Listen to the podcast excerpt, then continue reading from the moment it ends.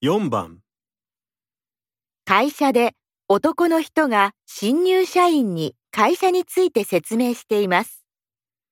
新入社員は明日の朝、会社に来たら、はじめに何をしなければなりませんか？ここが明日から安田さんに来てもらう部署です。朝来たらまず出勤時刻を記録します。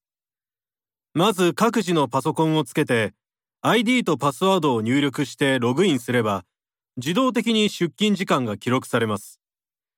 安田さんには明日ログインの方法と ID パスワードを教えますから明日の朝はしなくて結構です。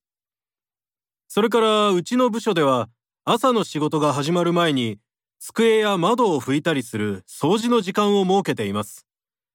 それが終わったら社員全員で朝礼といって今日の仕事内容のチェックやスケジュールの確認などを行います。その時安田さんには部署のみんなに自己紹介をしてもらおうと思っています。では、明日からよろしくお願いします。新入社員は明日の朝、会社に来たら、はじめに何をしなければなりませんか？